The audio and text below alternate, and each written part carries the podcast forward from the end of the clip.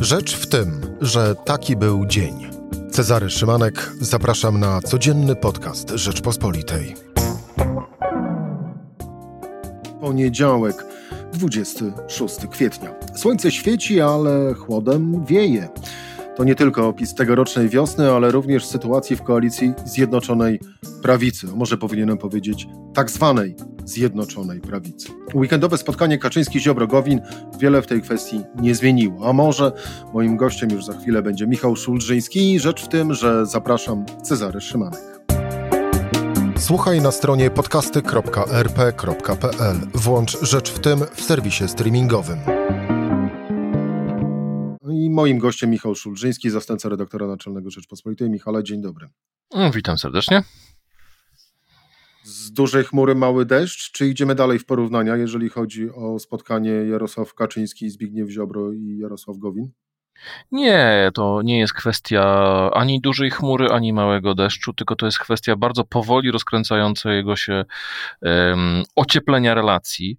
E, widać, że te relacje są fatalne, e, że zaufania brak, że przez ostatnie tygodnie e, zarówno Zbigniew Ziobro, jak i Jarosław Gowin, jak i Jarosław Kaczyński komunikowali się za pomocą mediów, za pomocą wywiadów, które udzielali kąśliwe uwagi sprzedając e, towarzyszom e, partyjnym. No i ta sytuacja wygląda na to, że się zmieniła. To znaczy, podczas samo spotkanie nie przyniosło przełomu, ale to, że do spotkania doszło, już przełomem było, dlatego że panowie te swoje osobiste animozje na moment y, zawiesili, postanowili się spotkać. No i jedyne co wiemy oficjalnie to to, że będą pracować dalej nad porozumieniem programowym na lata 21-23. I tutaj postawmy kropkę, jeżeli chodzi o to, co oficjalne, bo za chwilę przejdziemy do tego, co nieoficjalne, ale y, stwierdziłeś faktycznie już, że za sam sukces należy uznać to, że do takowego spotkania doszło, ale z drugiej strony jeżeli tak, no to dożyliśmy dosyć kuriozalnych czasów, jeżeli za sukces uznaje się spotkanie liderów trzech partii tworzących wspólną rządzącą koalicję. No to jest kuriozalne z dwóch powodów. Pierwszy powód jest taki, że mm, to pokazuje, jaka jest skala emocji, negatywnych emocji pomiędzy tymi panami. Z tego, co mówią politycy PiSów, wynika, że Jarosław Kaczyński absolutnie nie ufa Gowinowi, podejrzewa go o spiskowanie z opozycją, ale równocześnie wie, że jest skazany e, w jakimś sposób na niego e, i rozejście się ich dróg w tej chwili oznaczałoby przyspieszone wybory, czego, mm, czego mm, Jarosław Kaczyński nie chce, ale to jest też kuriozalne z takiego powodu, który bym nazwał mm, już właśnie nie tylko psychologicznym, ale takim systemowym. To znaczy, stworzyliśmy nie my, politycy, stworzyli system władzy, e, który jest kompletnie niefunkcjonalny. Przypomnijmy, we wrześniu zawarto nową umowę koalicyjną. W październiku Jarosław Kaczyński wszedł do rządu. Miały się odbywać spotkania prezydium rządu, Jarosław Kaczyński został wicepremierem, miała być Rada Koalicji i tak dalej. Zbudowano mnóstwo formalnych ciał, ale te ciała są kompletnie e, bezsensowne. Znaczy, te ciała nie działają, markują jakąś tam jedność koalicyjną, a tymczasem, gdy dochodzi do konfliktu, e, co się stało? No, Jarosław Kaczyński w rządzie coś pomógł? Rozwiązał ko problemy koalicyjne? Nie. Po wejściu Jarosława Kaczyńskiego do rządu tych konfliktów jest więcej. E, Rady koalicji no, nie działają od wielu miesięcy. A zatem ta, ta cała struktura, ta cała architektura koalicji no, rozpada się jak domek z kart. No i teraz pytanie, czy panowie we trzech debatując nad y, założeniami współpracy programowej przez najbliższe trzy lata, po prostu ustalą proste mechanizmy, kto do kogo dzwoni, jak załatwia się sprawy, jak się rozwiązuje konflikty, jak się uciera y, rozmaite rozbieżne stanowiska. To to zostawmy już owym panom. Jeszcze jedna kwestia, która padła oficjalnie dziś po południu, e, a mianowicie e, to przedstawiciele e, porozumienia Jarosława Gowina mówili, że kwestii przedterminowych wyborów nie było, ale znaczy nie było w tym znaczeniu, że przedterminowych wyborów nie będzie, bo nie są w interesie Zjednoczonej Prawicy. No to e, przechodząc płynnie właśnie do owych e, nieoficjalnych e, doniesień po spotkaniu Kaczyński-Ziobro-Gowin, to tak, to pierwsza kwestia, czyli przedterminowe wybory. Będą, nie będą, straszą, nie straszą. Wszystko zależy kiedy. Ja mam takie wrażenie, jak obserwuję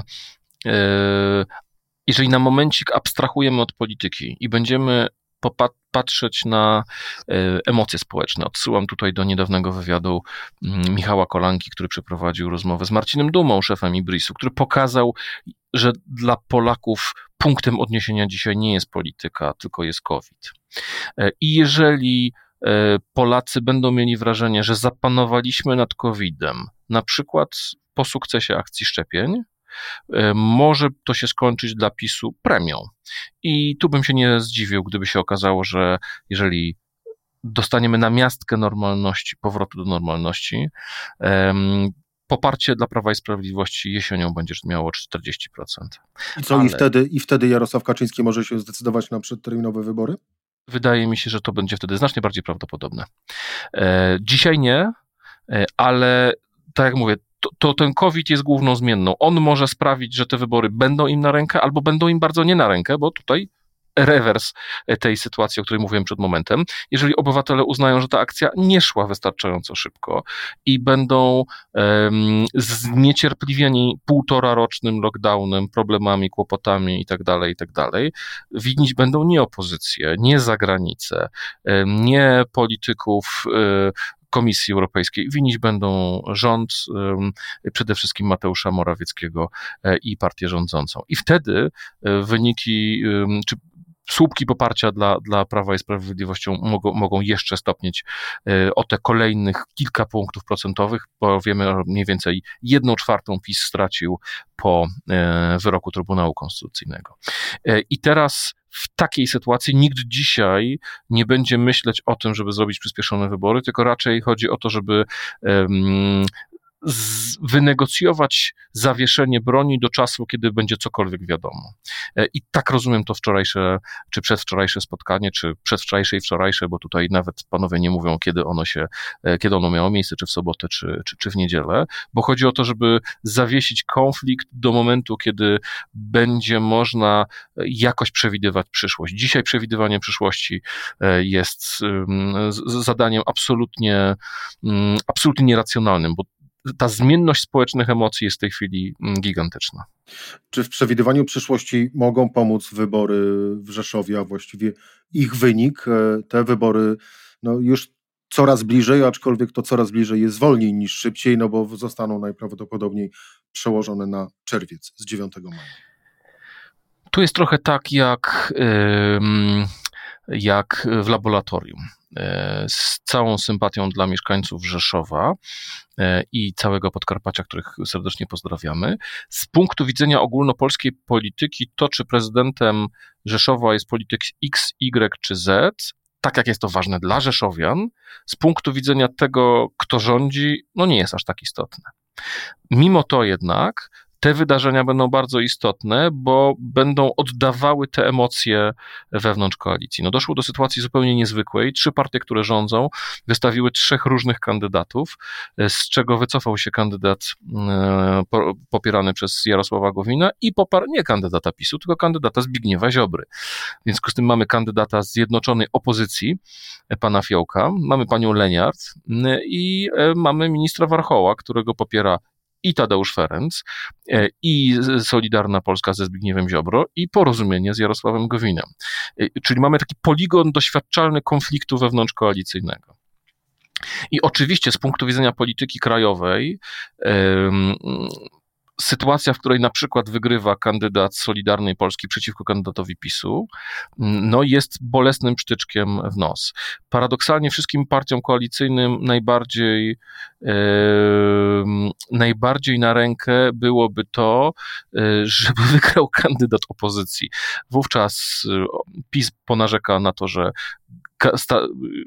Ziobro był przeciwko niemu. Ziobro powie, a gdybyście poparli Warchoła, to by Warchoł wygrał, bo Tadeusz Ferenc, Ferenc wygrywał zawsze w cuglach. A tak to te nasze wzajemne konflikty doprowadziły do tego, że opozycja rządzi e, Rzeszowem. E, ale no, może się okazać, no, no, gdyby wynik tutaj nie jest, nie jest, nie jest przewidywalny. Zresztą, zresztą fakt, że e, doszło do, do, do tej rekomendacji mm, Głównego Inspektoratu Sanitarnego, żeby wybory przesunąć, co skądinąd jest troszeczkę sprzeczne z tym, co dzisiaj mówił mm, minister Niedzielski, bo z tego, co mówił minister Niedzielski, dzisiaj wynikało, że sytuacja idzie ku dobremu i właściwie niedługo będziemy rozmrażali gospodarkę. Rozumiem, że sytuacja idzie ku dobremu wszędzie, za wyjątkiem Rzeszowa, gdzie wybory nie będą się mogły odbyć w maju. No, wystarczy popatrzeć, Michał, e, w sondaże e, wyborcze, więc e, być może najwłaściwsza odpowiedź tkwi właśnie nie w liczbie zakażeń koronawirusem, a w cyfrach w sondażu wyborczym, a tam przecież wygrywa i to zdecydowanie, choć nie w pierwszej turze, kandydat Zjednoczonej Opozycji. Wracając do spotkania weekendo, weekendowego, rozumiem, że dywagowanie w tej chwili kto najwięcej zyskał na tym spotkaniu, jest trochę bezpodstawne, bo nie wiemy wszystkiego. Nie wiemy wszystkiego. Wiemy, że no, głównym rozgrywającym i wszystkie karty w ręku ma tutaj mm, Jarosław Kaczyński, ale równocześnie no, on tutaj nie jest wszechmocny i, i ma e, z jednej strony Gowina, z drugiej strony Ziobrę, którzy gdyby zdecydowali się wyjść z koalicji, mm, to wówczas e, rząd upada. Mm, ja mam wrażenie, że biorąc pod uwagę to, kto był pod największym ostrzałem przed tym spotkaniem, wydaje mi się, że chyba był pod największym ostrzałem Jarosław Gowin. Tak? PiS bardzo podgrzewał atmosferę, mówił o tym, że to już jest, to może być koniec. E, padały te zarzuty o, o właśnie dogadywanie się z opozycją i tak dalej. Fakt, że Kaczyński chciał się jednak z nim spotkać, pokazuje, że trochę mu ustąpił. E, w sensie Kaczyński Gowinowi. E, z drugiej strony wygranym może się też czuć Zbigniew Ziobro, bo udzielił kilku wywiadów, w którym bardzo mocno skrytykował premiera Morawieckiego. Sam Jarosław Kaczyński powiedział, że premier Morawiecki jest tym, kim jest, ponieważ on tak zdecydował, a zatem to była to krytyka Jarosława Kaczyńskiego. I wtedy z tym Zbigniewem Ziobro, który to wszystko krytykuje, Kaczyński siada do stołu e, i rozmawia jak e, równy z równym. No to oznacza, że mam wrażenie, że Jarosław Kaczyński stwierdził, że siłą koalicjantów nie weźmie. Musi coś im zaproponować, e, że no kompromis ma to do siebie, że się każda ze stron musi musi odrobinkę e, wycofać. I na koniec jeszcze e, to bardziej w kategorii rozumienia owej sytuacji, czyli przenieśmy się na stronę opozycji. Michał, czy ty to zachowanie lewicy w kontekście Krajowego Planu Odbudowy, czyli że zgłosimy rządowi nasze poprawki i pójdziemy na rozmowy z rządem i zagłosujemy za Krajowym Planem e, Odbudowy. Przypomnę, lewicy bądź co bądź opozycji. Cały czas jeszcze. E, czy ty to rozumiesz? E, tak, tak, ja to rozumiem. Paradoksalnie powiedziałbym, jakby to powiedzieć, jest to kwestia trochę generacyjna. To znaczy, jeżeli popatrzymy sobie o to, na, na to, co E, mówią liderzy lewicy na temat Krajowego Planu Odbudowy i Europejskiego Funduszu Ratunkowego, to oni mówią jednym głosem. Aleksander Kwaśniewski, Włodzimierz Cimoszewicz, Leszek Miller stawiają się w pozycji, nazwijmy to, państwowców. Mówią, nikt nie zrozumie sytuacji, w której Polska odrzuci ratyfikację Europejskiego Funduszu Ratunkowego. A zatem krytyka rządu krytyką rządu, ale odpowiedzialność za państwo i za Unię Europejską jest czymś ważnym. E, tak rekonstruuje wypowiedź tego starszego pokolenia polityków lewicy, no powiedzmy, którzy mieli swój czas w latach 90., początku 2000. E, mam wrażenie, że Platforma stoi na zupełnie innym stanowisku. To znaczy, Platforma stoi na stanowisku takim, że e, no, że rozgrywka wewnętrzna jest tutaj znacznie ważna, tak? że nie można pozwolić PiSowi na wygranie tego, ponieważ wyborcy uznają, że opozycja przyłożyła rękę do sukcesu PiSu. I no, te dwa punkty widzenia się zupełnie wykluczają. Nie chcę mówić, który z nich jest lepszy, a który z nich jest gorszy. Po prostu mam wrażenie, że to jest pewien konflikt pokoleniowy na opozycji. E, tej opozycji takiej z jednej strony popartej nazwiskami e, osób, które, które kiedyś tutaj działały, no Włodzimierz Cimoszewicz czy Aleksander Kwaśniewski czują się za, czują się, czy, czy Leszek Miller czują się tymi ludźmi, którzy w Polskę do Unii wprowadzali i jak gdyby patrzą tak z takiej perspektywy powiedzmy 25 lat. E, Borys Budka nie ma przed sobą perspektywy 25 lat przed czy za sobą, ma perspektywę tego, czy zmobilizuje wyborców przeciwko PiSowi i czy zmobilizuje swoją własną partię do tego, żeby e, jego posłuchała i dobrze oceniła jego przywództwo. To są zupełnie inne perspektywy, zupełnie inne logiki i w tym sensie Platforma tego stanowiska nie zrozumie, a lewica e, stanowiska e, Platformy też nie będzie rozumieć, bo to są kompletnie różne paradygmaty polityczne. A tak naprawdę największym wygranym w całej sytuacji będzie Jarosław, e, Jarosław Kaczyński, mimo tego, że Zbigniew Ziobro za owym Krajowym Planem Odbudowy, właściwie ratyfikacją Funduszu Europejskiego, nie zagłosuje. Może się tak okazać, ale ja mam nadzieję, że tutaj akurat największym zwycięzcami będziemy wszyscy my i Unia Europejska.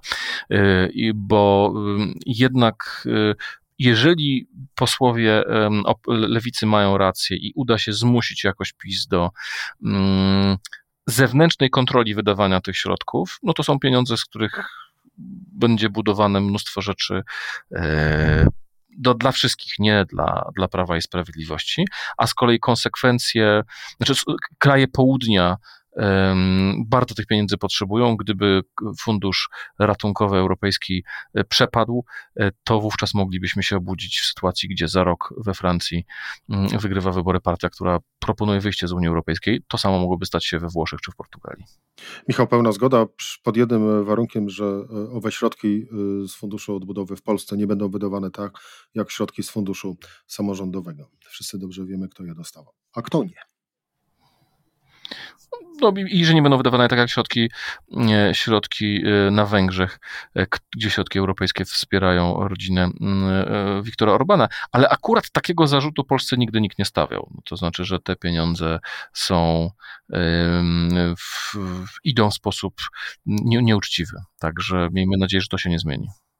Obyśmy, oby tak rzeczywiście było. Michał Szulczyński, zastępca redaktora naczelnego Rzeczpospolitej. Michał, dziękuję Ci bardzo za rozmowę.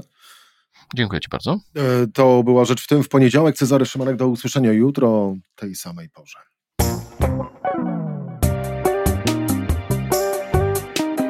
Rzecz w tym to codzienny program Rzeczpospolitej. Od poniedziałku do czwartku o godzinie 17. Słuchaj na stronie podcasty.rp.pl. Włącz Rzecz w tym w serwisie streamingowym.